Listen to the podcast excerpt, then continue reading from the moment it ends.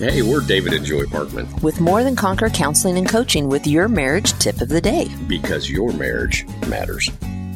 Hey, love. Yes, man. It's Valentine's It is Valentine's Day. Woohoo. Yes. Yeah. Well, you were talking about, you know, it's just like any other holiday. That's right. You know, you're you're singing woohoo, it's Valentine's Day and I'm thinking, "Oh my god." Right? And I think that happens a lot in relationships. One person's all built up and excited for it and the other person is is scared that they're going to screw up, make mistakes, not do or meet each other's expectations. Right. And it's natural that we all have expectations.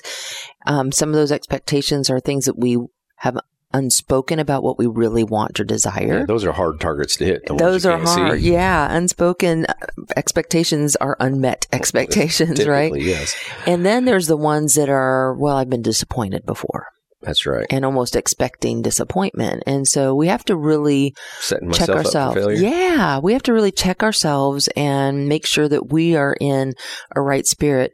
I love what Romans 12:20 says. It says honor one another above yourself, Hmm. right? Yeah, it it takes me to the fact that our number one need as human beings, once you get past food, water, shelter, and all that stuff, Mhm. is love and acceptance. right. And we both Both. want to feel loved and accepted. It Mhm. just looks different for each other. And so when we honor each other above ourselves, Yeah. if I make it my goal to honor you in a way you receive, mhm. and you make it your goal to honor me in the way I receive, Mhm. we're really out serving one another Right? and we're both feeling loved and accepted and valued Right. for the way God made us and who we are.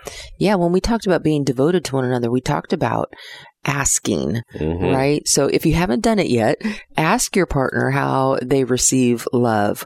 To honor somebody above ourselves means that Valentine's Day is really about our person. It's about showing them how much we love and appreciate them. And we can choose to see the best, believe the best, and speak the best all the time.